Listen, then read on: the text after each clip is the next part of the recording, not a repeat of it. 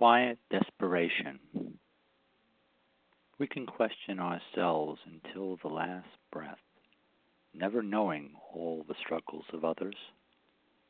I've carried the suitcase of your life, the walk to the station, and the ride on tracks home. Silently in my heart, I recognize the child. What we experience is not a burden, it's a life. Motion commanded day by day, forward pushed with the devil at our heels. It's there among the quiet, stalling before it starts. You'll hear the murmur of our days, onward, onward, between connections never made, and the silence respectfully stirred.